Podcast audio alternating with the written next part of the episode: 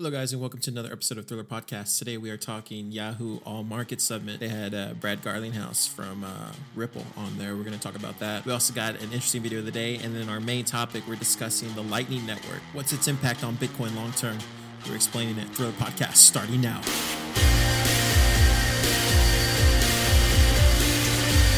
Welcome to Thriller with Car Gonzalez, broadcasting from Austin, Texas, via SoundCloud and supported by listeners like you. It's time for the news. It's time for the news. It's time for the news. It's time for the news. Thriller with What's going on, ladies and gentlemen? Welcome to another exciting episode of Thriller Podcast. We got a good episode for you guys today. Uh, first up, we're going to be talking about uh, Ripple. They were at the Yahoo Finance All Market Summit on crypto today, and uh, it was pretty interesting. That guy is a hell of a salesman. I'd have to give that guy props on that. He can fucking sell the shit out of that fucking coin. Uh, or actually Ripple, the company, which they own a vast majority of. Um, I was surprised that he actually copped to that. But I'm going to play a clip for you guys. Um, check it out. The, that is how we engage customers. They, you know, there is a, clearly there's a lot of misunderstanding about digital assets, and I think some of it's been you know clarified in the, the, the panels today. What is interesting, and a, a quick anecdote, uh, even before Andy and I had met, I was a CEO of a voice over IP company. I was a telco guy way, way, way back when, pre Yahoo. And actually, I came into Yahoo. Yahoo bought a company called Dialpad. I sat down with the CEO, oh, sorry, at the time he was a very senior guy at SBC Communications. His name's Randall Stephenson. I've heard of him. He's now the CEO of AT&T. Mm-hmm. Randall Stevens said to me in 2000, AT&T, was the time SBC, will never use IP for voice traffic. Now his point was, look, the, you know, we have a, a robust analog switch network that works for voice brilliantly. We'll invest in data, we'll invest in IP data, and we'll have a separate network for that, and that's how it evolved. Well, today, there is no voice network at AT&T, it's all IP. I think the exact same thing is going to happen in the banking world. I talk to senior banks, people who are close to the company Ripple, and they're invested in us, and they, they're like, hey, look, we love what you're doing around Xcurrent. Not sure yet about XRapid. That's fine. It's Randall Stephenson. Like I'm having an echo chamber. The X Rapid product gives you a faster product at a lower price. Do we really not think that people are going to say, huh, that's kind of interesting? So over time, I, I view this absolutely as a crawl, walk, run. We're now working with over 100 banks around Xcurrent.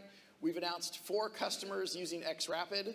Those are MoneyGram, uh, Mer- Mercury FX, IDT, and Cuallix, all payment providers. And they're using our first uh, testing transactions, but live transactions, moving many transactions going into Mexico. And I think it's just the beginning. You know, he's right about that. I think, you know, the Qual Rock Run kind of comment that he made, that's true. Uh, same thing with IP. I think there's one thing that kind of you wouldn't have noticed if you really didn't pay attention. The fact that he mentioned cryptocurrencies as digital assets. I think he's wrong there. I think um, you can take uh, something like a contract or something and put it on the blockchain, and that becomes a digital asset. Um, but uh, as as to say like these currencies, as we're calling them, are digital assets into themselves, I, don't believe that's true. Uh, I still see I still see Litecoin as a great utility coin to be used, you know, for payments. Um, he might not see that, but that that doesn't mean that he's he's right about that.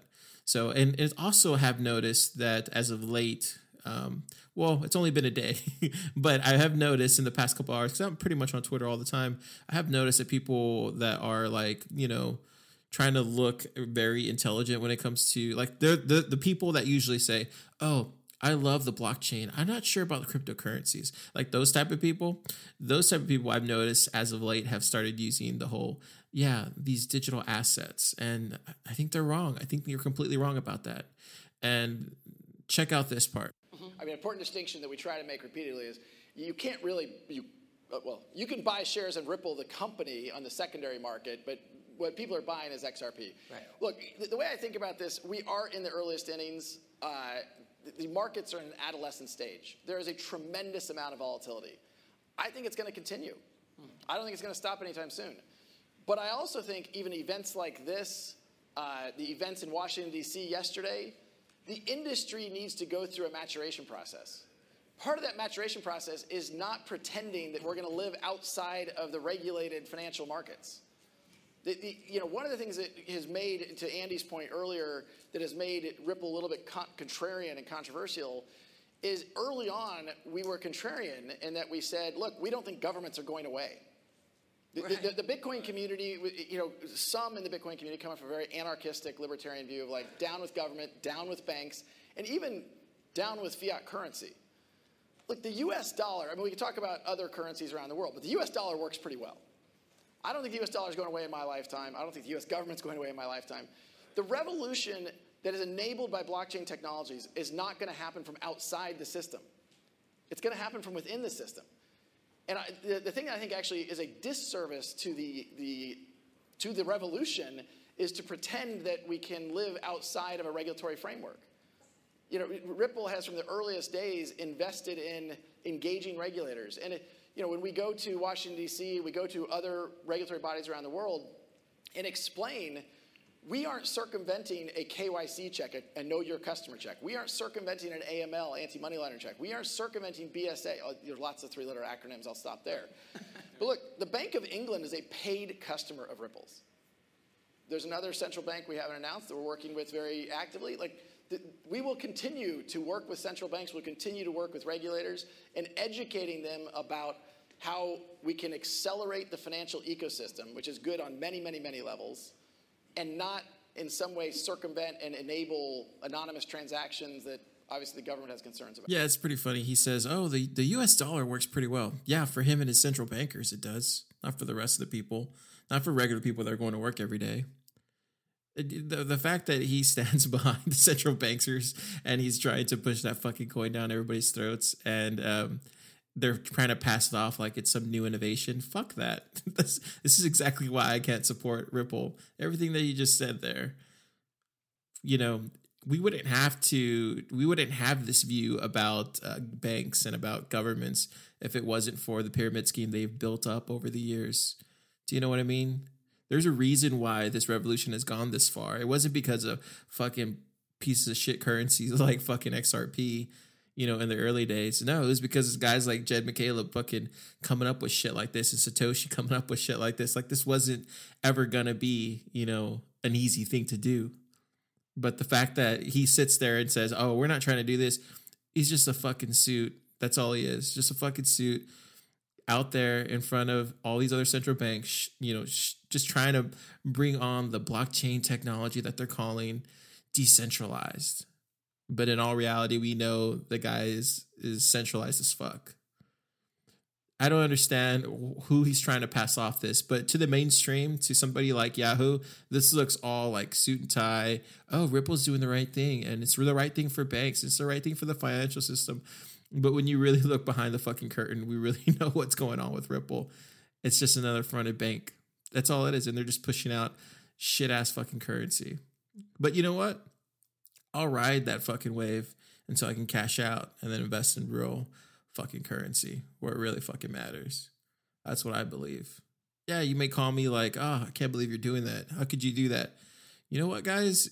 Sometimes, like he said, sometimes you got to play within the system to crash it down. And I feel like buying Ripple right now is playing within the system right now and then coming out ahead towards the end.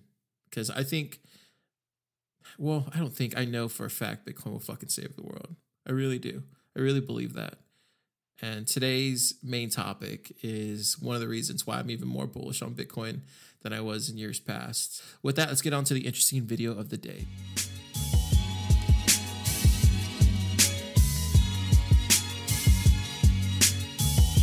Cars. Interesting video of the day.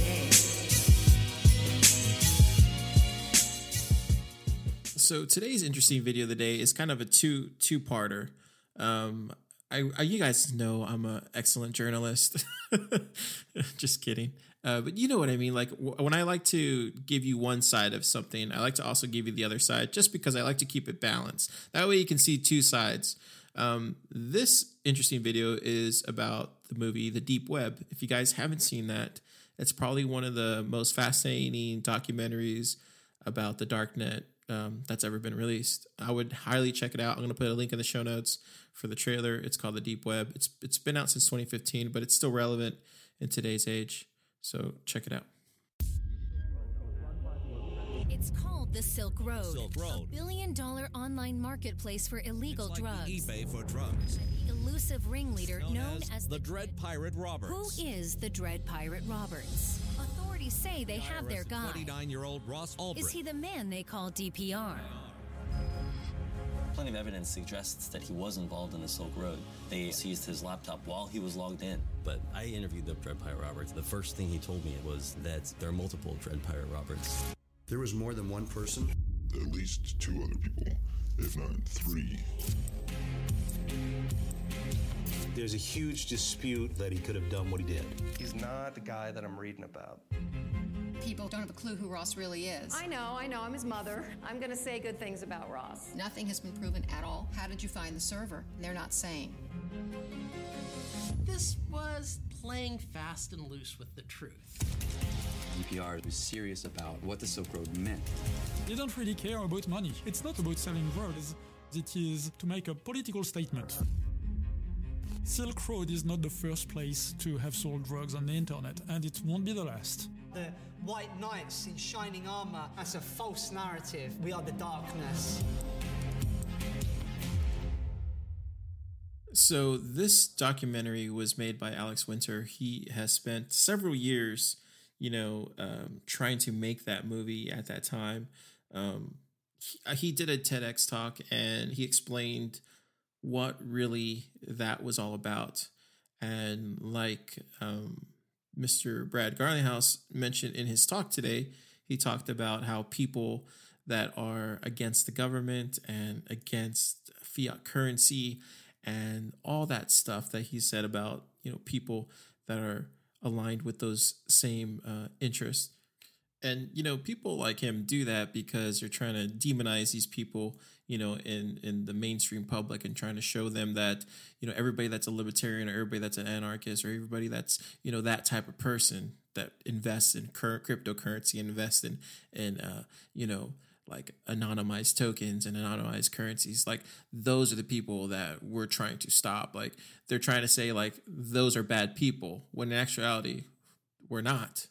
We just care about our privacy and we don't think the government should have anything to do with that so alex winter explains here because honestly i agree with him so why the cyberspin and hysteria in the media well, it sells. It's good for clickbait. It makes for, you know, sexy TV shows and movies. It sells magazines.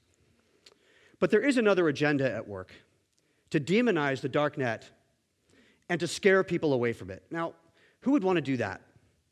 People in power who believe that the privacy and anonymity that the darknet enables will cause them to lose control. And that's where the Silk Road comes in.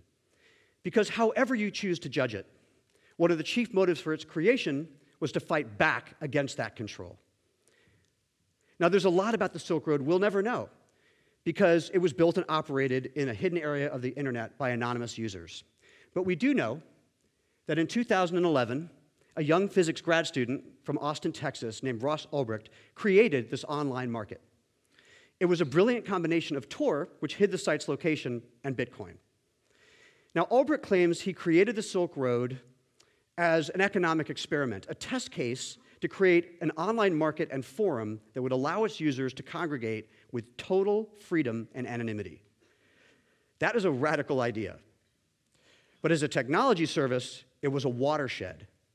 And the Silk Road immediately attracted thousands of users. It also attracted law enforcement who had infiltrated the Silk Road from the very beginning. And ultimately, Ross Ulbricht was arrested, tried, and convicted on a handful of charges, including computer hacking, drug trafficking, money laundering, and even a kingpin charge, which is usually reserved for massive drug cartels. There had been initial charges of attempted murder, but Ross Ulbricht was never indicted for any of those charges, and there are no murders that are believed to have been carried out.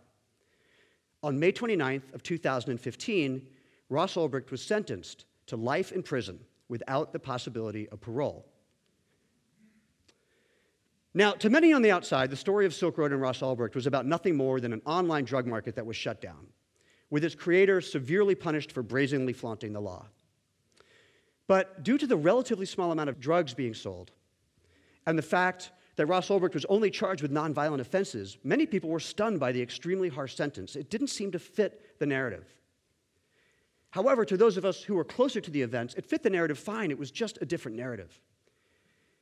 You see, another side of the story is that Ross Ulbricht found himself at the intersection of three of the most highly prosecuted areas of law in the United States today cyber, the drug war, and financial regulation.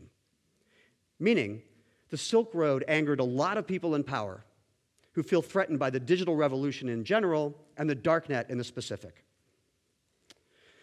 Now, that was the narrative that I set out to tell with my film. And thankfully, due to my connections in this space and my experience with encryption, I was able to gain unprecedented access to the inner workings and architects of the Silk Road. And what I found surprised me. Every key player that I interviewed came from a political background highly educated activists, significant members of the Occupy movement, radical crypto anarchists, libertarians, etc. None of these people were taking this risk by participating in Silk Road simply to sell drugs. Some of them had no interest whatsoever in drugs. They wanted to build the first large scale anonymous online community. They wanted to circumvent entities that breached their privacy. They wanted to fight back against the drug war. To put it simply, they were taking this risk enormous risk for their ideals. The truth about the Silk Road, as unpalatable as it may be, is that it was a political engine designed to enact change. That is not to exonerate this service, which was reckless and beyond the law, but simply to point out that for many of these people, they felt so strongly about these issues that they were willing to risk their freedom to fight for them. You know, and that's what all those people are really about. You know, that's what cryptocurrency really is about. You know, when when you hear somebody like Charlie Lee or somebody like Charles Hoskinson or other people like that, Jed McCaleb, that say, you know, it's really what it is all about. They're kind of tipping their hat right there, and they're and they're letting you know that hey, we're with you guys. We're with all those people that he just mentioned right now. So when somebody like Brad Garlinghouse goes in front of Yahoo today, in front of other people in the financial markets, and denounces people like us who who originally started not me in general, but you know, people like Satoshi and all the people I just mentioned that originally started this whole cryptocurrency movement and then sticking the finger to them like that. That's that's in bad taste. So I just wanted to give you guys some other alternative view to what he said. And like I said, I'm not trying to sway your opinion anyway. I want you guys just to look at the whole picture. Um, some people will see this side of the view, and the other people will see Brad Garlinghouse, Garlinghouse side of the view you know? So there is no right or wrong way. I just want you guys to know what cryptocurrency really started as so that way you know the history of it because i think that's important. And i think forgetting its roots you know could cause things like ripple to uh, get out of control. Because i think if it goes down the path of ripple with our with with digital currency with cryptocurrency i think it's it's an even bleaker future than we could have ever imagined so, with that, let's go ahead and get into our coin talk segment.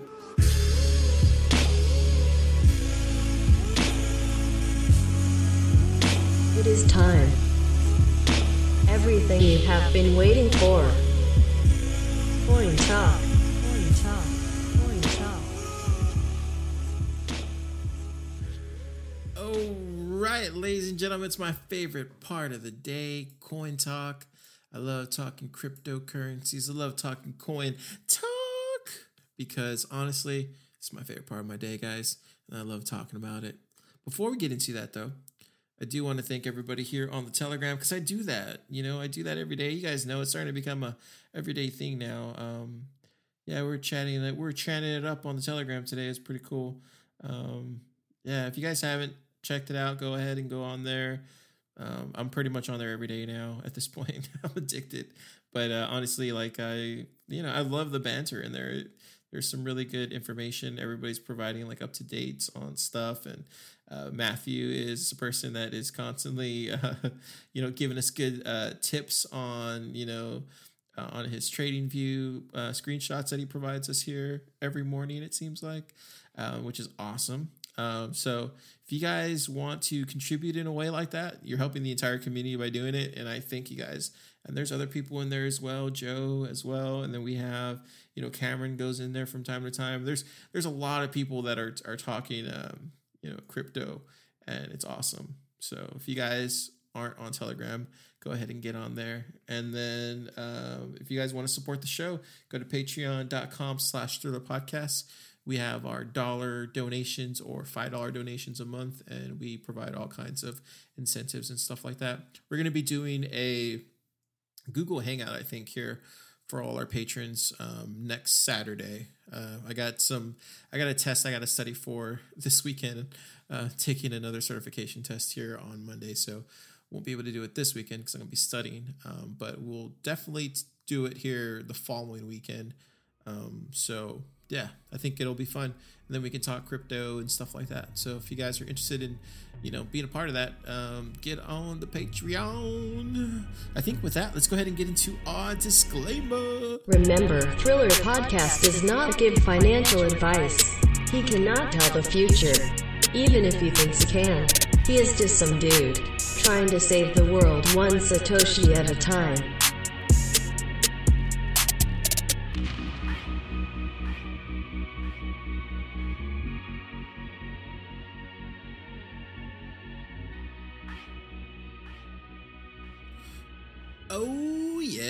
So we got some more green today, fellas and ladies. We have some more green. I love it. So let's count it down. We got Bitcoin at 8,000, up 8%. Woo! I'm feeling so good now that I bought all that Bitcoin at six and 7,000. I love it. You know, I was talking to I was talking to my wife today, and she was we were talking about Bitcoin. She's like, "What is Bitcoin now? Is it at seventeen thousand? I'm like, "No, I wish, sweetie. I wish it was."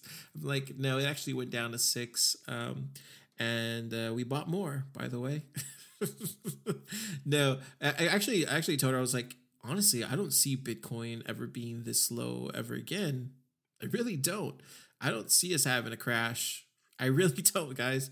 Uh, but you guys know I'm bullish as fuck on Bitcoin. But I think it's because I can see it getting to 35, 40 this year. I'm hoping for 50. You know, I, I think I said it was going to hit 50 this year, last year. I'm still hoping for that. But I think realistically, 35, 40, 45 around there, right? So I'm thinking when it crashes, or not crashes, when it dips next year, sorry, when it dips next year, it's probably going to dip to around 15, 20 next year.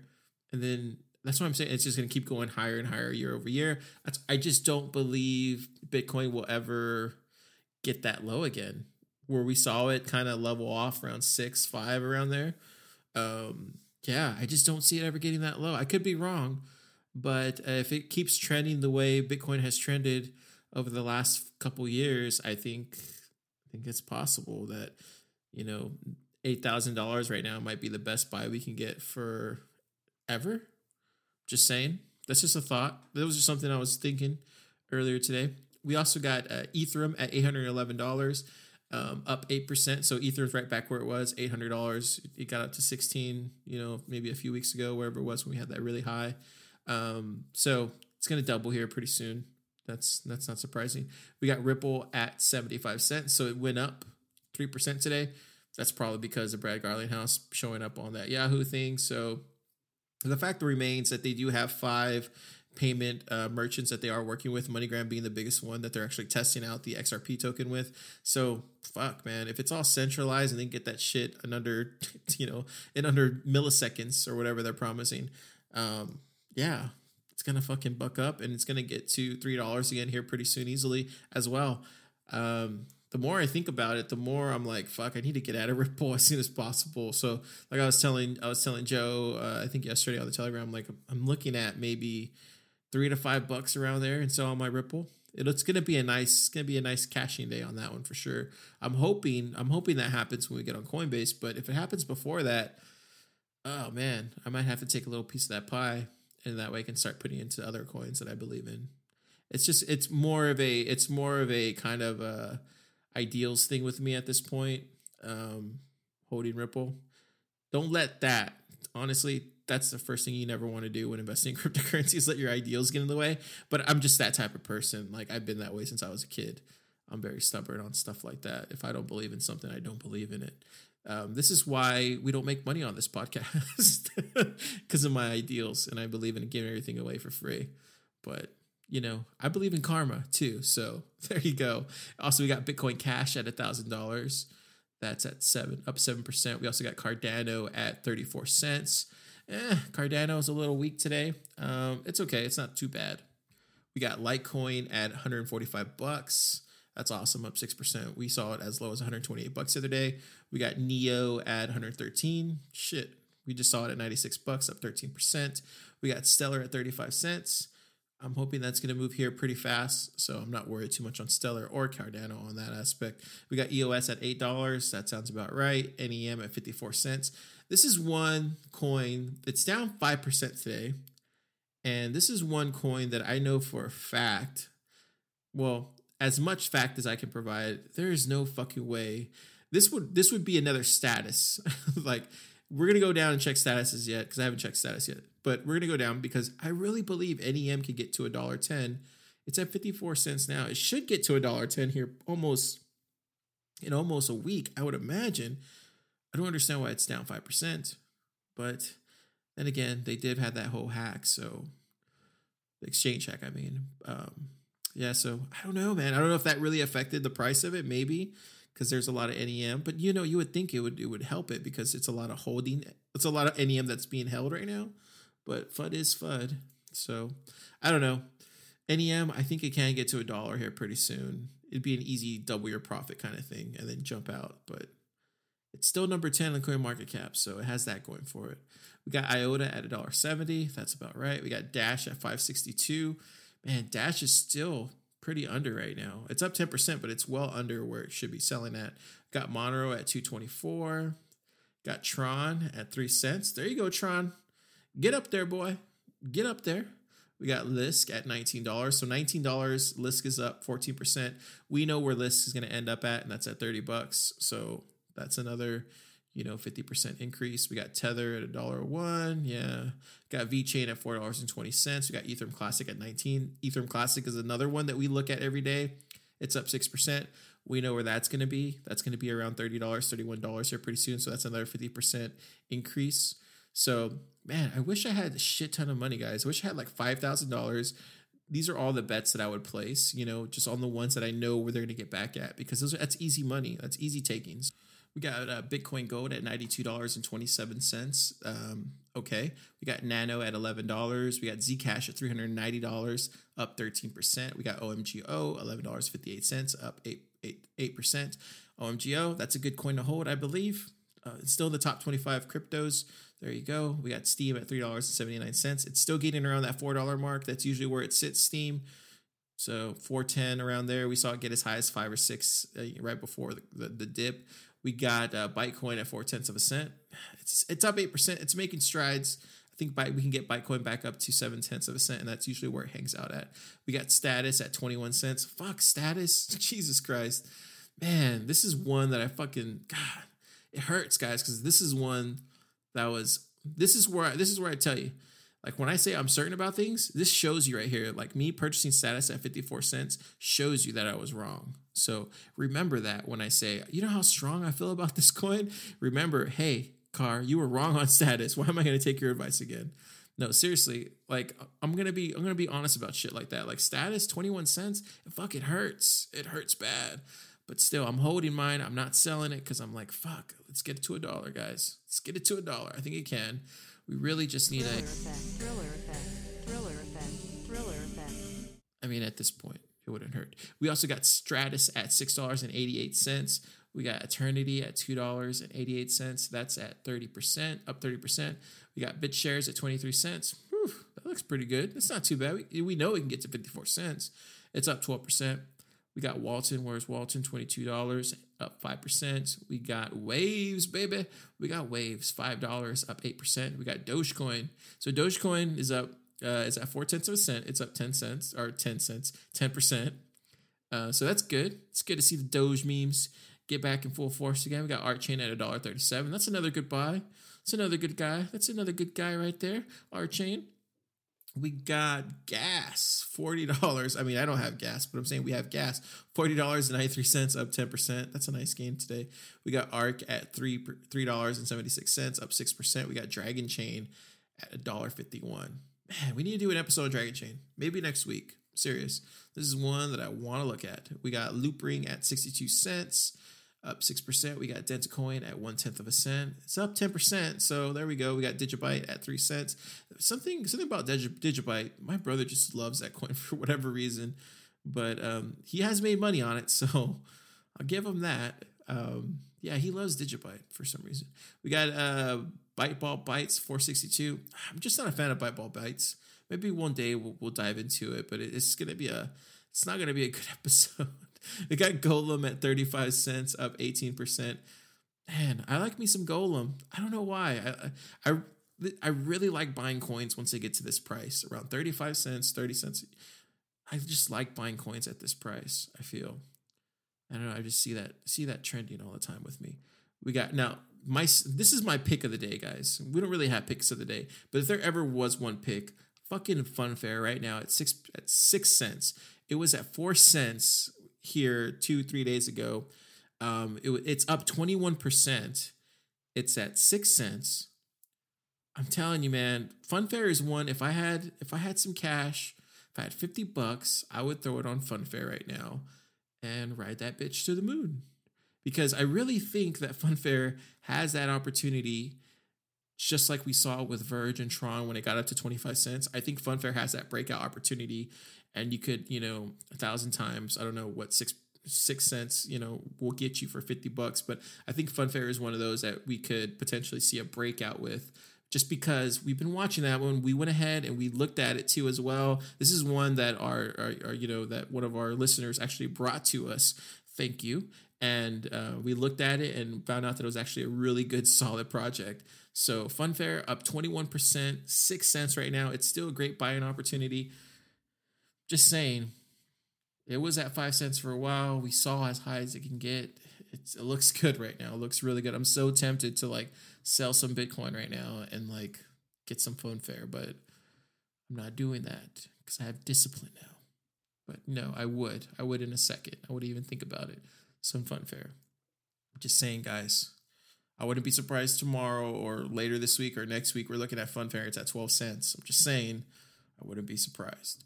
Okay, so we got Syndicator at 18 cents. Uh, still not making its way up. It's up 11%, but not making its way up. We got Dent at 2 cents.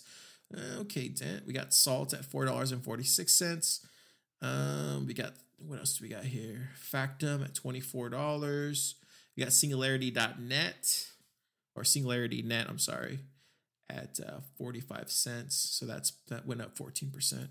Yeah, and we also got Reddcoin. So Reddcoin is clawing its way back up. That's surprising. Um, even a shitcoin has has a good day every once in a while. Uh, I'm sorry. Yeah, it's at six tenths of a cent, up nine percent. Um, and then we got Ignis at uh, twenty cents. Man, you've been our hundredth coin for a while now, Ignis. Congratulations, you're still hanging on. Um, yeah, I mean, it was a good day all around. Good day all around. I think Ethos had a good day as well, up eighteen percent at four dollars. Uh, we got Electroneum at seven cents, up twenty three percent, up twenty three percent. Electroneum's looking like a good buy right now too. Um, yeah, guys, just a great day overall. Fucking Bitcoin's up too as well. I love it. I love days like this. These are good days. These are good days. Even when the really shit coins like Reddcoin have good days on days like this, and you know, it's all up for crypto. Um, so I think we might. I think. I think it's safe now. Let me look behind me real quick. I think we actually might be out of that uh, that little dip that we're in. Spring is near, boys and girls. Spring is near. It's time to make some money. I'm just saying. Okay, with that, let's go ahead and get into our main topic. Today, we're discussing the Lightning Network. It's pretty informative. This is a must listen, guys. If you listen through a podcast and you don't and you skip this main topic, I'm gonna be very upset because this is a must listen right about now.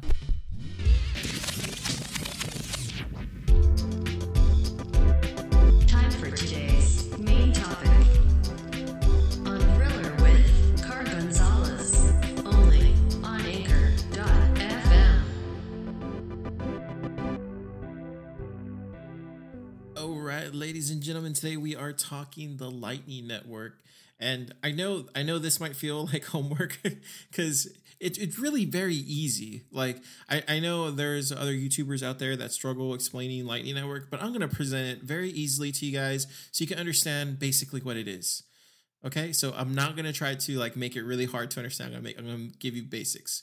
So as everybody might not know or will know, you know, when we think of the internet, there's really well, actually, when we think of computers in general, sorry, I'm not, going to try to be too difficult. We think of computers in general, uh, uh, every computer when they're interconnected, they have a, a, stack that they that they that they that they talk to and they communicate on, um, and those stacks are referred to as TCP/IP.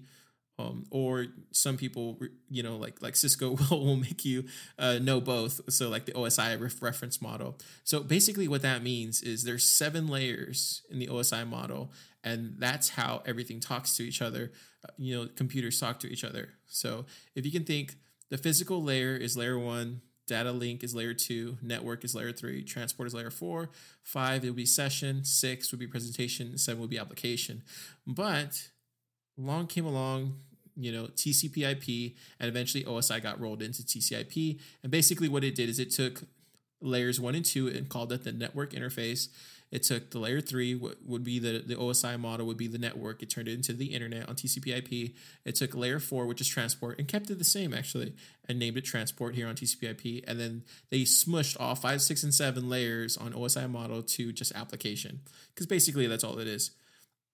Bitcoin lives on the application side. When you think of like Ethernet cables or or routers or switches, stuff like that, that that all lives on layers, you know, 2 and 3. So that's that's probably the easiest way to explain it.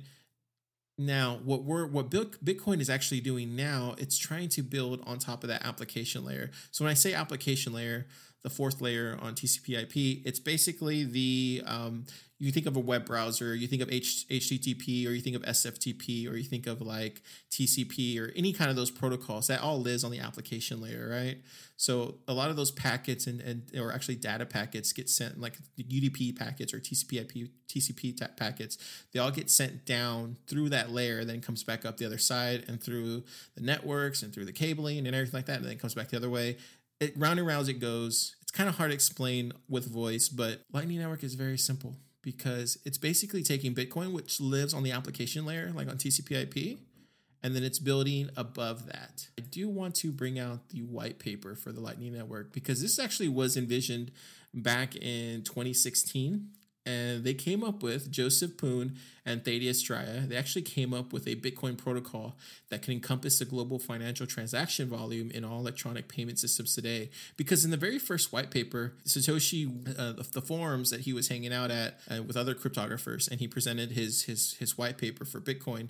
And at that point, he uh, people were looking at it, and one of the first comments on that particular uh, uh, you know white paper that he he uh, he shared with everybody was I see that as a great and novel idea. And not, don't this is not verbatim, but he said this is a great novel idea. It just will never scale, and that was one of the the first co- complaints he ever got about Bitcoin. So these guys, Thaddeus and Joseph, have came up with the Lightning Network, and it's trying to have a bigger impact and trying to create this decentralized system whereby transactions are sent over a network of micropayment channels, aka payment channels or transaction channels, whose transfer value occurs off blockchain, meaning off ledger. And I'm to have um, Elizabeth Stark of Lightning Labs explain this part because she does it fantastically, and there's absolutely no way I could explain it the way she does because she makes it very sound very simple. Okay, so take a listen. What blockchains can do is they can serve as the base layer for the decentralized internet. And we can actually have this layer two that we're all building, Blockstack, Lightning, things like that, that can use the underlying blockchain as an anchor for data. It can use it to anchor transactions. It can use it to anchor data for domain names. You have Blockstack, as we've all learned about earlier today. You have Lightning, which enables instant high volume transacting and payments. You have Tumblebit, which is payment channels on top of Bitcoin and potentially other blockchains that enables anonymity.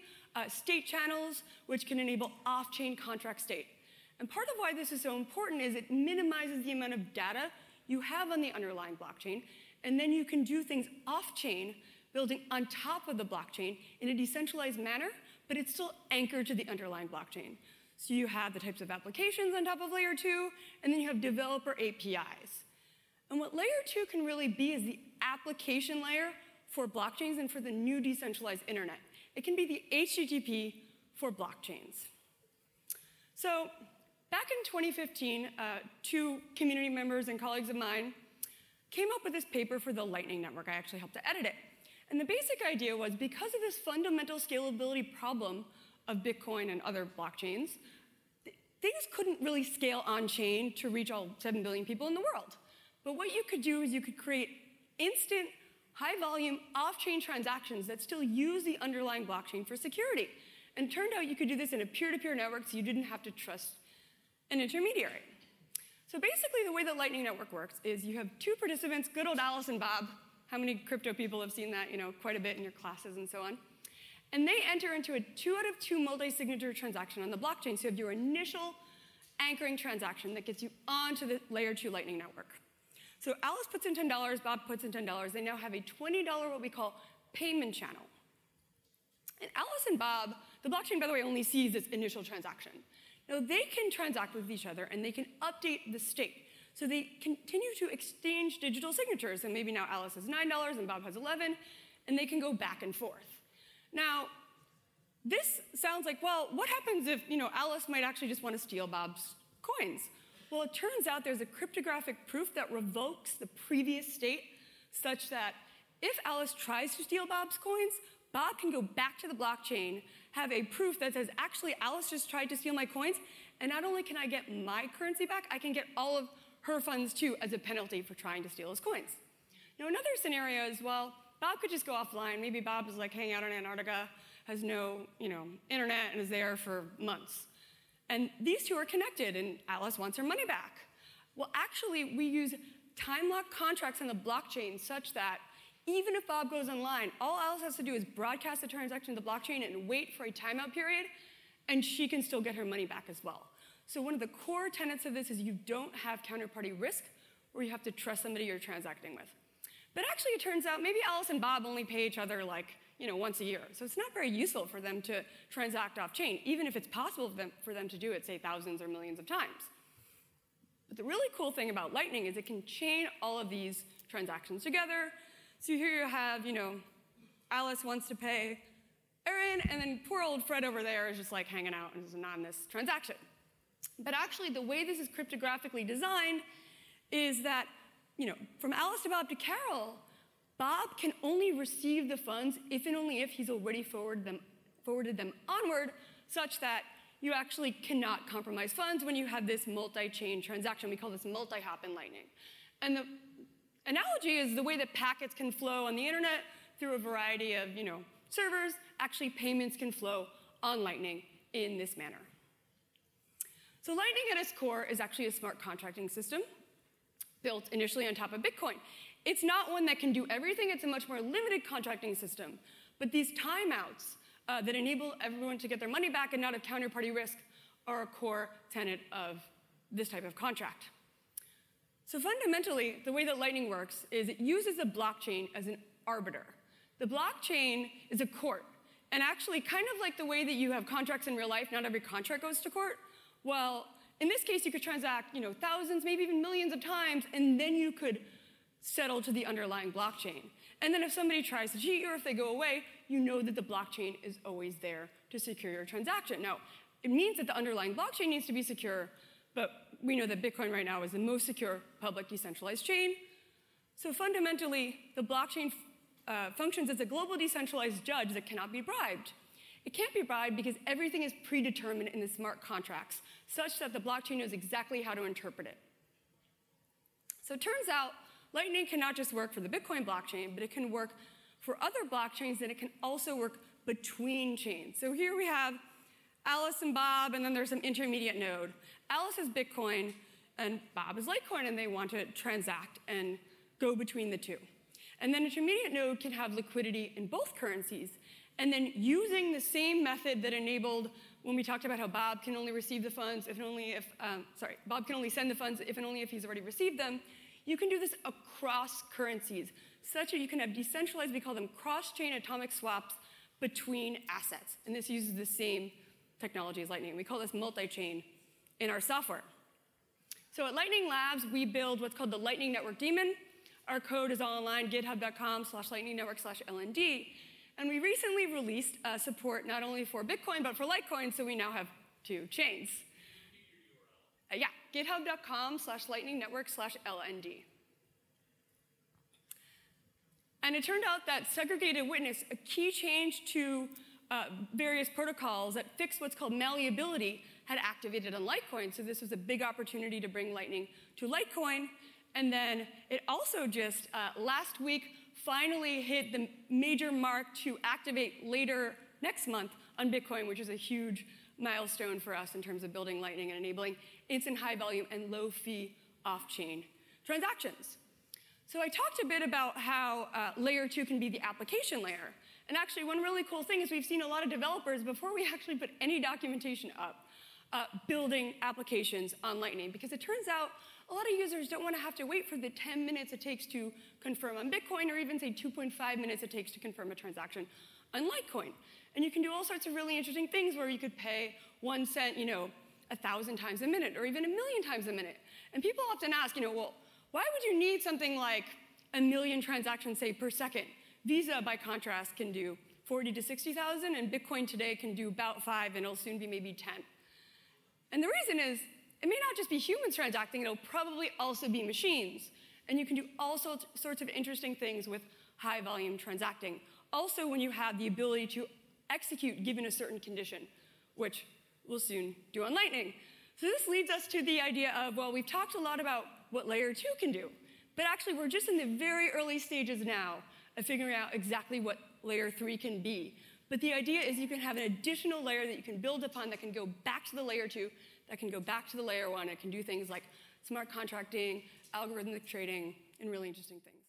Yeah, so just want to be clear that, you know, the person that was talking there, she's part of Lightning Labs, but she's not directly, uh, there's not one company building this. This is an open source platform.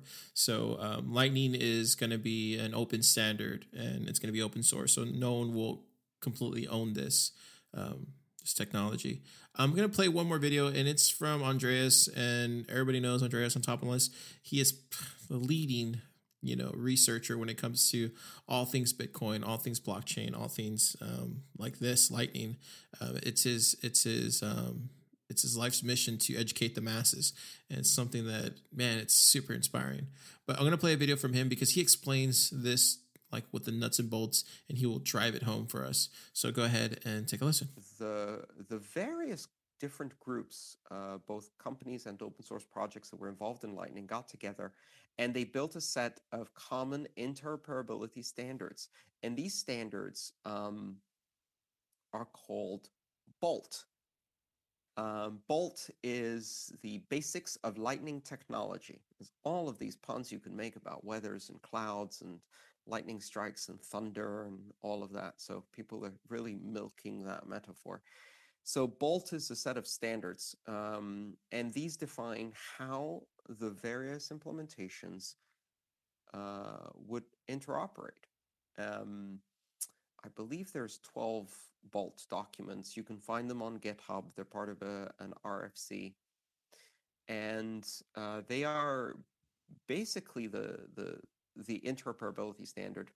And the six different teams that are working on implementations of Lightning Network, which include the Lightning Network Company, they include uh, Blockstream, which is making c-lightning, they include ACINQ, which is making Eclair, which is uh, uh, French for Lightning, it's a French company. Um, those three are most prominently involved in the interoperability testing, but there's um, three more companies that are working on implementations in a variety of different languages. Um, and these are completely independent teams working on uh, all open source projects. All of them are open source and all uh, working on the same interoperable standard. For the last month or so, I've watched as um, the three companies that have the most advanced implementation so far, which are very close uh, to production capability have been doing interoperability testing. And last week, uh, all three companies were able to pass all 75 tests of compatibility, meaning that using any one of the three different implementations would allow um, allow you to work uh, as part of the Lightning Network. And what that means is it doesn't matter what client you have, just like it doesn't matter what Bitcoin wallet you have to use Bitcoin, it doesn't matter what client you have to use Lightning Network as long as it's interoperable. And it will be able to open payment channels to any other any of the other clients. It'll be able to route payments across multiple channels um, and do so with with very high degree of privacy. They're all implementing the Onion routing protocol. And what Onion routing means is that each node only sees the immediate hop before it and the immediate hop after it. Uh, the reason it's called onion routing is because the routing information is, is wrapped in layers. So you receive an encrypted package from the node immediately previously to you, and you don't know where this is going. And, and the node before you doesn't know where it's going. Um, and you unwrap it, and you find routing information inside which tells you where to go for the next hop, but it, you don't know anything more than that. And then you send it to that next hop they open it and they find routing information to send it to the next hop. Every uh, node in this route doesn't know how many hops have passed, and it doesn't know how many hops are yet to come. Uh, in fact, the routes are always the same length. And so you can't tell if you're the first or the 20th in a 20 hop network. So paths can be up to 20 hops long, and they always look 20 hops. So um, if uh, the, the, route information for less than 20 hops is padded with, with garbage that's encrypted that you don't know is garbage, but you just pass it on thinking it's routing information for the next node until one of the nodes opens up the package and finds out it's actually the destination uh, of that route. And, and the the other 19 directions that follow are actually garbage and it discards them, but only that nodes knows that it's the last one in the hop. So only the sender and the recipient know how long the route is. Only the sender and the recipient know which position they are in the route um, and everybody in between is just passing this encrypted bundle of information. You know, and that's very important. Just because the, the way it is today is whenever you're you're sending by uh, you're sending any kind of data packets over the internet, um, you have a destination address. Um, if you're doing it in a local area network, you have a MAC address, and so those are both known from the get that you're trying to reach that destination. But what he's describing is a very private way of sending data. And it's genius and it's awesome. That's why I look at something like this and I'm like, I see the genius behind it and I see how well this could actually scale. The only thing that I'm wondering about though is the speed. Um, I just don't know with that many, the way he called it an onion layer, uh, that many layers of unraveling, it, how fast that can actually, uh, you know, send across the network, um, especially when it hits these nodes. But I will say that I think long term Bitcoin is looking very good right now. I know a lot of people were fighting on it last year. Buy Bitcoin, man. I'm dead serious on that. And I think as the technology builds and you have tons of people building already on top of it right now. And if they can roll out apps on top of it, whew, I'm just saying, guys, this is going to be pretty interesting here pretty soon. Um, this looks good for Bitcoin. This looks very good for Bitcoin. And I don't know. I think I think holding Bitcoin is actually a good idea, and that's why I've always been saying buy Bitcoin, save the world. Because like seriously, this is going to change things. And if they can if they can make this really roll out here by the end of the year or at least have some test cases for it that would be awesome. Now there's a lot of fun out there about bitcoin lightning and uh, the network and everything like that in bolts um, honestly i'm not going to get into that because i'm not trying to spread fud or anything like that if you want to go to if you want to go to reddit the best place to go check out is uh, slash btc that's the Bitcoin Cash community, and they'll tell you all the reasons why Bitcoin Lightning will not work. So if you want if you want a, a, another opinion on it, that's where you need to go to get to get that. Um, I'm I'm a fan of cryptocurrency in general. I'm a big fan of Bitcoin, um, Bitcoin Cash, and Bitcoin. I think they both have great, you know, you know, use cases for them. But uh, I'm holding Bitcoin, man. I'm holding more Bitcoin than I'm holding Bitcoin Cash. I'm just saying. And if I'm gonna bet on one pony, I'm betting Bitcoin long term. Just saying. I'm just owning Bitcoin Cash to hedge my bets. That's it. Because that's uh, that's just that's just basic math, right? It's just basic math. So I want to get leave you guys with a little bit of something today. You know, this space that we're in, this cryptocurrency space, this crypto space, whatever you want to call it, it's very interesting. There's a lot of different sides of opinion. I love it. And a lot of people are coming from a lot of different angles, and I love it. It reminds me very much of the early days of the internet. It does. There's so many, so many types of people jumping on this blockchain technology. It's just uh, for somebody like me, it's suffocating sometimes, but it's okay because we're getting people educated and we're getting them thinking past the currency on onto the future. This is the end of the show. You have been listening to Thriller Podcast with Car Gonzalez. Remember, Thriller Podcast is not financial advice. Everything Car said likely won't come true. It is up to you. Now go, do your own research. Listen to other dudes that start their name with crypto and not Car. And remember, buy Bitcoin and save the world. One Satoshi at a time.